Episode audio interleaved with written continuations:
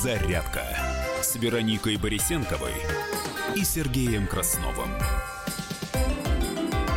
Подзарядка на радио «Комсомольская правда». Всем здравствуйте. До 11 утра мы с вами в эфире. И сегодня у нас такой пятничный эфир и большое количество много гостей. Да. да, и много разных тем. И вот одна из них, которую мы хотели обсудить еще вчера, но так случилось, что перенесли ее на сегодня, чтобы подготовиться и не спеша обсудить это с экспертом. А Какая тема-то новость? важная. А, Госдума накануне приняла закон о любительском рыболовстве. Вот и, как сообщается, что документ этот затрагивает интересы, ну, как минимум 20 миллионов рыбаков-любителей. Именно любителей. И по этому поводу мы пригласили к нам в студию э, главу Комитета Госдумы по природным ресурсам Николая Петровича Николаева. Николай Петрович, здравствуйте. Здравствуйте. При том, Мы- что закон, по-моему, с 2013 года, да, рассматривали, рассматривали, рассматривали. Да, он действительно, он первое чтение прошел в 2013 году, был внесен еще в 2012 году. Поручение президента было еще раньше. И вот все это время он находился на площадке Государственной Думы. Надо сказать, что э, не проходило э, там месяца, э, уж сессии точно, когда бы он не обсуждался. То есть это, он не лежал на полке, это был постоянный такой дискуссионный процесс. А почему так долго не могли никак принять? Не, никак руки не доходили, а люди, рыбаки, ну, они реально мучились, потому что не, а, все ждали, когда примут закон, когда примут закон. Э, Про него начинали говорить, и потом все это как-то плавно стихало, сходило на тормозах, а люди продолжали ждать. Или Почему? много было спорных точек каких-то. Да. Ну, э, давайте вернемся, наверное, э, буквально коротко к истории этого Мгм. вопроса. Дело в том, что э, когда-то, когда в 2004 году был принят э, закон о рыболовстве, то э, по факту любительская рыбалка была э, приравнена к э, к- к- нет, к, предпринимательской деятельности А, вот по что. факту. Да? То есть те же самые нормы, они од- одинаковые нормы были и для э, предпринимателей, Ну, и для Сейчас бы это рыбаков назвали бы самозанятые тогда. Ну, Но дело в том, что а, после этого стали происходить э, понятные события. Начали раздавать так называемые рыбопромысловые участки, и в результате у нас появились регионы, в которых там, до 80% э, водоемов они были заняты так называемой платной рыбалкой. Причем нужно понимать, конечно, что э, речь идет не о предоставлении каких-то услуг, а часто бывало, что просто это закрыт доступ к э, тому или иному водоему, никто там никакую рыбу не разводит, а только собирает деньги с э, рыбаков-любителей. Это тоже, к сожалению, было очень часто. И поэтому было, соответственно, конечно же, определенное возмущение. Э, И на мероприятии, на форуме Общероссийского народного фронта э, коллеги обратились к президенту, который дал поручение разработать отдельный э, закон и, в конце концов, закрыть этот вопрос. И этот законопроект был разработан, внесен правительством, но тут оказалось что у нас очень большая страна, разные условия, и то, что годится, например, для Подмосковья, абсолютно не годится Для Камчатки то же Якутии самое, да. или Камчатки. То, что у нас под рыбопромысловые участки, у нас попали и вот такие э, э, водоемы, где просто, можно сказать, такие паразитические, да, там сидели люди, которые собирали деньги, и туда же под эту категорию попали э, водоемы на, например, на Кольском полуострове, которых, которые по факту выполняют такую природоохранную функцию. Они э, практикуют э, метод поймал, отпустил, и только там, где есть эти рыбопромысловые участки, например, там сохранилась рыба ценная, семга, э, таймень и так далее. И, так Мгм. далее. и вот все вот эти противоречивые вопросы пришлось совмещать. А да, вот зачем, а, Николай Петрович, я компромисс. понимаю, да, сложность понятна, когда нужно, извините меня за этот сленг, впихнуть невпихуемое, по- потому что большая очень страна. А нельзя было сделать так, чтобы для каждого региона был свой закон? Ну, как в тех же самых пресловутых Соединенных Штатах Америки, да, это вроде как бы одна страна, но в каждой стране, э, в каждом штате свой свод законов. Вы знаете, э, э, и у нас также в каждом регионе есть э, свои законодательные акты, но они должны приниматься в рамках какого-то, каких-то федеральных правил. Именно поэтому все-таки федеральный закон нужен. И в конце концов вот мы доработали этот законопроект, он прошел необходимые согласования, мы провели консультации с теми людьми, которые занимаются этим видом деятельности, и с рыбаками, и с сообществами подводных охотников, участников, и кого мы только не опрашивали, кто у нас только на площадке не был, и в конце концов мы приняли этот закон. А, основополагающие вещи. В чем успех а, принятия этого закона, на ваш взгляд? Да, что удалось отстоять? А, какие интересы простых рыбаков-любителей, которых, как мы уже видим, 20 миллионов как минимум? Ну и что для них изменилось, конечно. Ну, да. Прежде всего, конечно, а, мы зафиксировали, что любительская рыбалка, она э, должна быть абсолютно свободной и бесплатной. И э, в этой связи все действия договоров на рыбопромысловые участки, которые выделялись для любительской рыбалки, ну, платной рыбалки, угу. они заканчивают свое действие 31 э, декабря 2020 года. Угу, то есть еще вот два, два года два, собирают два, денежку. Два года. Нет, на самом деле э, э, нам нужно же э, тоже понимать, что э, вот такие негативные явления, когда просто собирали деньги за доступ, они, конечно, имели место быть. Но э, были и другие э, случаи. Мы видим целый ряд э, очень интересных, хороших предпринимательских инициатив, где действительно люди и э, выращивали рыбу и оказывали реальные услуги. Это, это тоже важно. И этим людям предпринимателям нужно э, в течение вот этих двух лет каким-то образом адаптироваться. Кто-то принимает, реш... примет решение о закрытии своего предприятия, кто-то примет решение о переоформлении и, например, э, отдельно оказывать только услуги по э, там, гости... гостинице, угу. там, ресторан или еще что-то в этом духе. Поэтому мы тоже не должны, конечно, рубить с плеча. Именно для этого вот эти два года, они и даны для э, переоформления. Но при этом, то, что я говорил уже, нам удалось в том числе сохранить э, вот эти э, рыбопромысловые участки с ценными породами рыб, где мы видим, что люди просто ну, сохранили эти ценные породы рыб, и у них будет возможность э, и после 2020 года продолжить свою работу. Но это будут только те участки, которые э, будут практиковать э, способ ловли поймал, отпустил.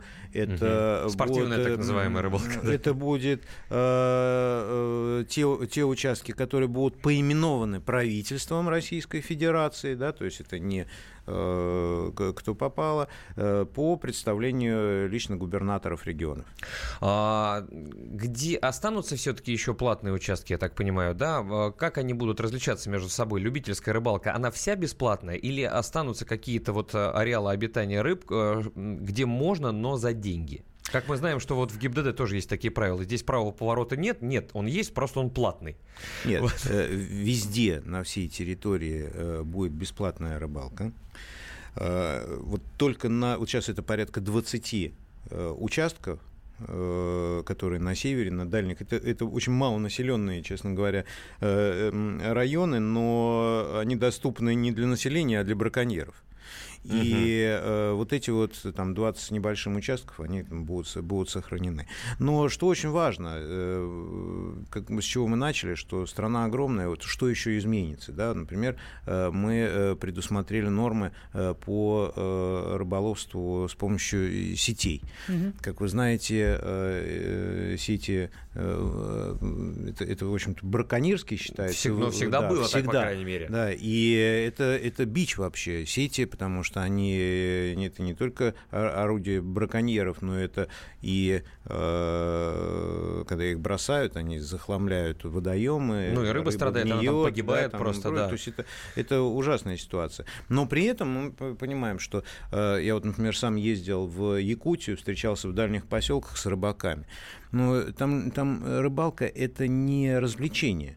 Э, отец семейства едет в выходные и заготавливает рыбу на э, всю неделю, а то и на весь месяц. Там удочкой не наловишься, и есть традиционные способы вылавливать. Именно поэтому для вот таких вот э, регионов э, Севера, Сибири, Дальнего Востока мы предусмотрели возможность в соответствии с правилами рыболовства в определенное время вылавливать рыбу сетями, но сеть в этом случае становится настоящим а, орудием, то есть его нужно зарегистрировать, получить соответствующую маркировку, отдельная сеть будет приписана, что называется, к конкретному рыболову, и э, понятно, что сохраняются, и в законе об этом сказано, э, так называемая суточная норма вылова, Это у нас э, предусмотрено. А там она вообще суточная или она в, зави... в зависимости от региона? Нет, Регион... не только от региона, а, допустим, вот в семье может быть два ребенка, а может быть и 10. А суточная норма от этого как коррелируется? Нет, знаете... вопрос не праздный, вы же понимаете. Да. Но э, дело в том, что суточная норма, она э, определяется не исходя из количества детей, а, а исходя из количества рыбы в водоеме. Ах, вот. И э, понятно, что э, если в Подмосковье где колоссальная э, нагрузка на любой водоем, там должна быть обязательно введена э, достаточно строгая норма суточного вылова, то в той же Якутии, например, э, соответственно, э, это, это, эта суточная норма может э, в десятки раз отличаться. Угу. Это абсолютно нормально. То э, есть еще несколько моментов, которые нужно, э, о которых, наверное, нужно сказать это э, чрезвычайно такой дискуссионный вопрос, который был, это именно и разрешение. А, когда э, был подготовлен законопроект, и э, его приняли в первом чтении, ну, первая редакция, там было предложение э, ввести так называемые именные разрешения для рыбалки на особо ценные породы рыб.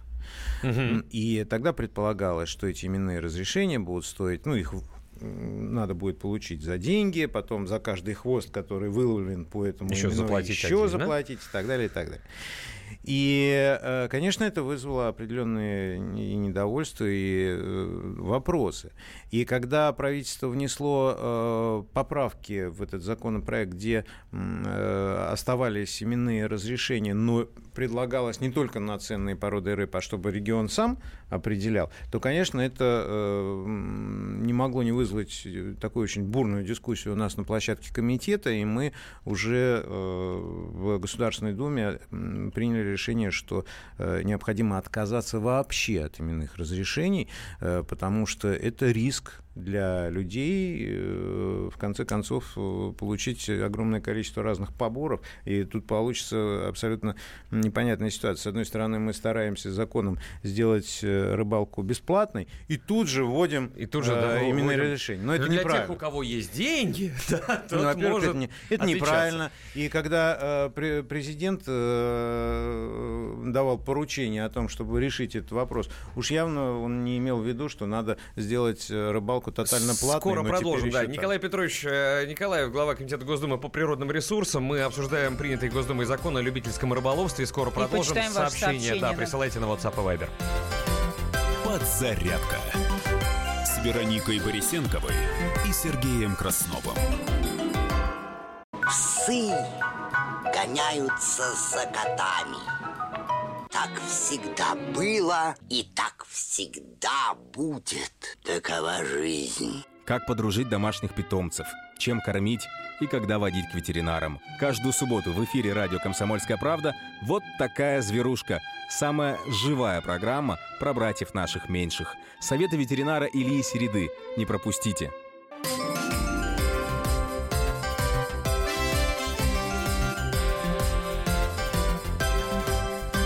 Подзарядка с Вероникой Борисенковой и Сергеем Красновым.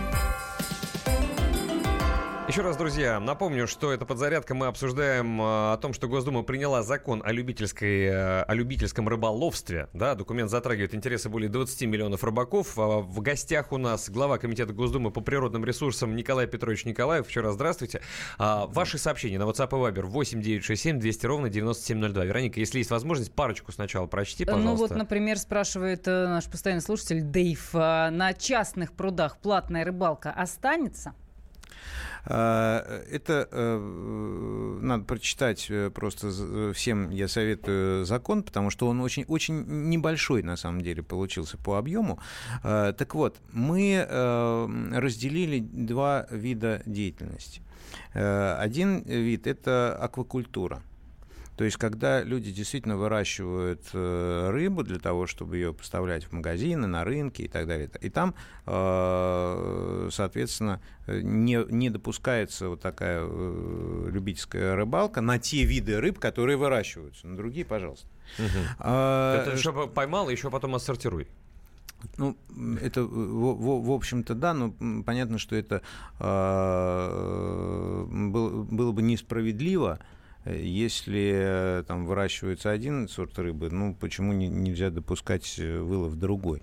Но тем не менее, это да, это так и есть. Так. Что касается частных прудов, то это именно частных, которые находятся в собственности, да, то это дело собственника. И э, он имеет право, соответственно, на э, то, что... что Устанавливать на, лю- на цены на на лю- на на любую доступ? деятельность. Он может... Это если вот это его действительно частный пруд. Но надо э, здесь очень четко, соответственно, м, посмотреть, это действительно частный или это просто э, Под какой-то человек, частного. да, под видом частного. Если частный пруд, то это действительно есть свидетельство о собственности. У нас есть действительно такие э, пруды, это частная собственность. Ну, Если я на дачу у себя вырую какую-нибудь яму и назову ее прудом и начну там вы- выращивать карпов, это будет моя частная собственность.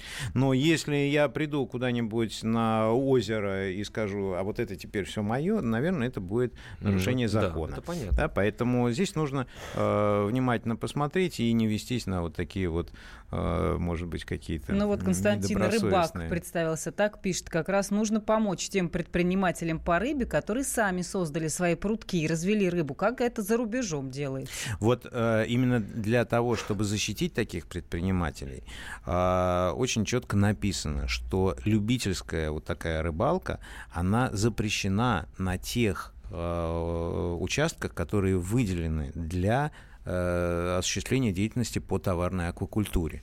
Это, м, это справедливо, если человек э, вкладывает свои деньги, э, это предпринимательский проект, если он выращивает эту рыбу, то будет странно, если все э, с округи придут и скажут, ну, ты тут подвинься. Спасибо тебе, конечно, большое, что ты выращиваешь ее, да, но теперь мы будем ее ловить и есть. Э, Поэтому мы очень четко разделили в законе вопрос, связанный с аквакультурой, и надо сказать, что есть здесь отдельный закон, который э, регламентирует эту деятельность, э, закон об аквакультуре, и вопрос любительской рыбалки. Вот просит нас спросить э, Тимофей Васечкина следующее. Спросите, пожалуйста, про использование эхолотов. Можно ли их использовать? Вот это мой следующий вопрос, да. Есть ли какой-то список и изменился ли он каким-то образом разрешенных а, орудий э, рыбной ловли или запрещенных? В законе очень четко э, сказано, что э, запрещена э, рыбалка с помощью различных химических взрывчатых веществ и А и, это что и, и, и, э, и, Это то, что у дельфинов в э, голове. и электрического э, тока, то есть электроудочки это прямой запрет в законе. Что касается эхолотов и вот других способов обнаружения, то в законе они э, обозначены только в отношении подводной э, рыбалки, ну, подводной охоты, так, так называемой. Это, кстати, тоже э, была очень такая серьезная э, работа, потому что мы собирали э, отдельно различные ассоциации, союзы вот таких вот подводных охотников. Э, К нам приходили, и, честно говоря, э, я когда приступил к работе два года назад в Государственной Думе, мне, что называется, по наследству достался этот законопроект, как, э, как руководителю комитета, то э, меня, честно говоря, сразу смутили те достаточно серьезные ограничения для подводной охоты, которые были в тексте первого чтения.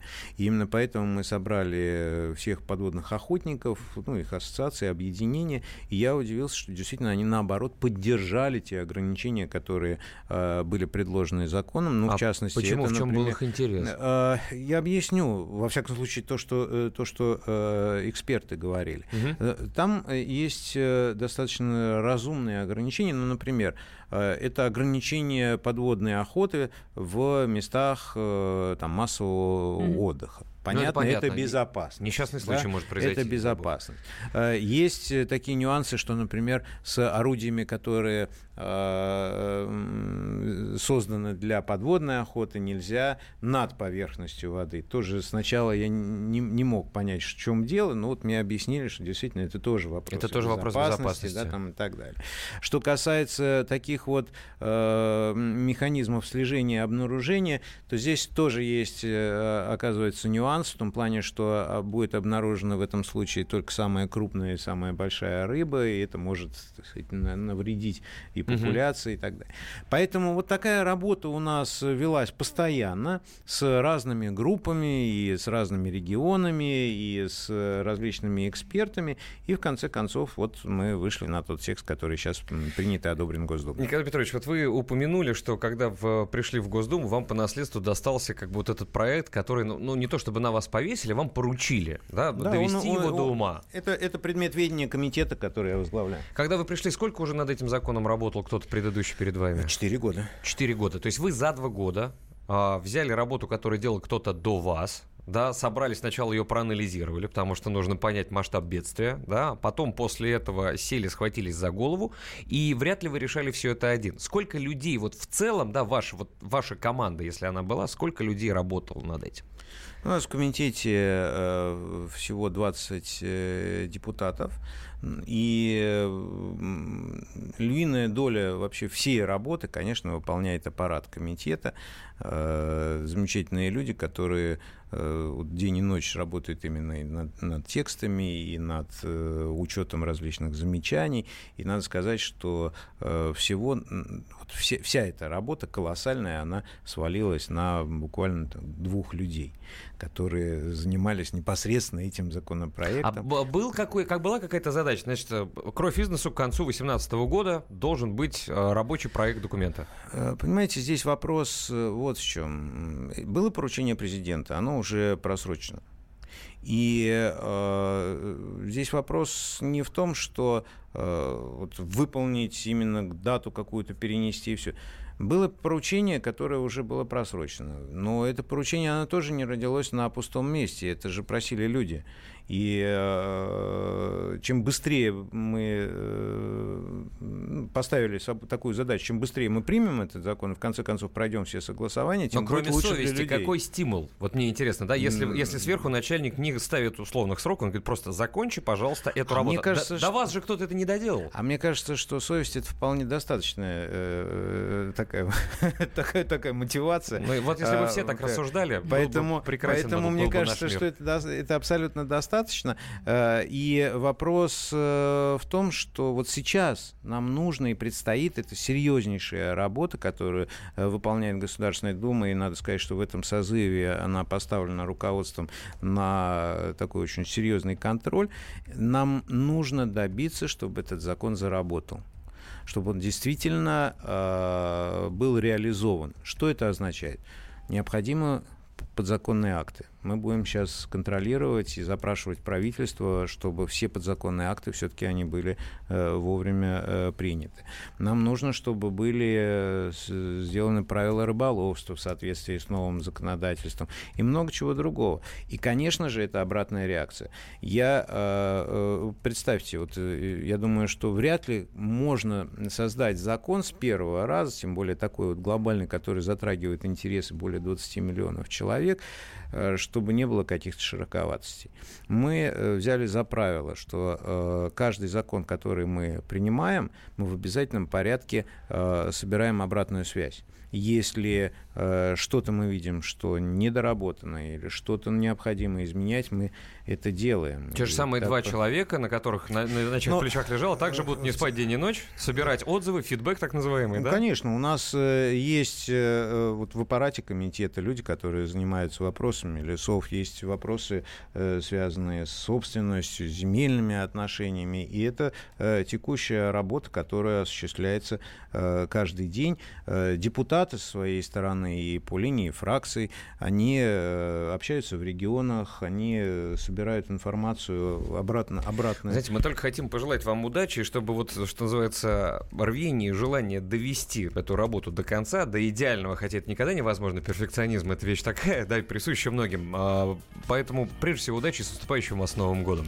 Спасибо. Спасибо. Всем. Я думаю, что многие скажут спасибо вам за этот закон, который принят. Николай Петрович Николаев, глава Комитета Госдумы по природным ресурсам, был у нас в гостях. До свидания.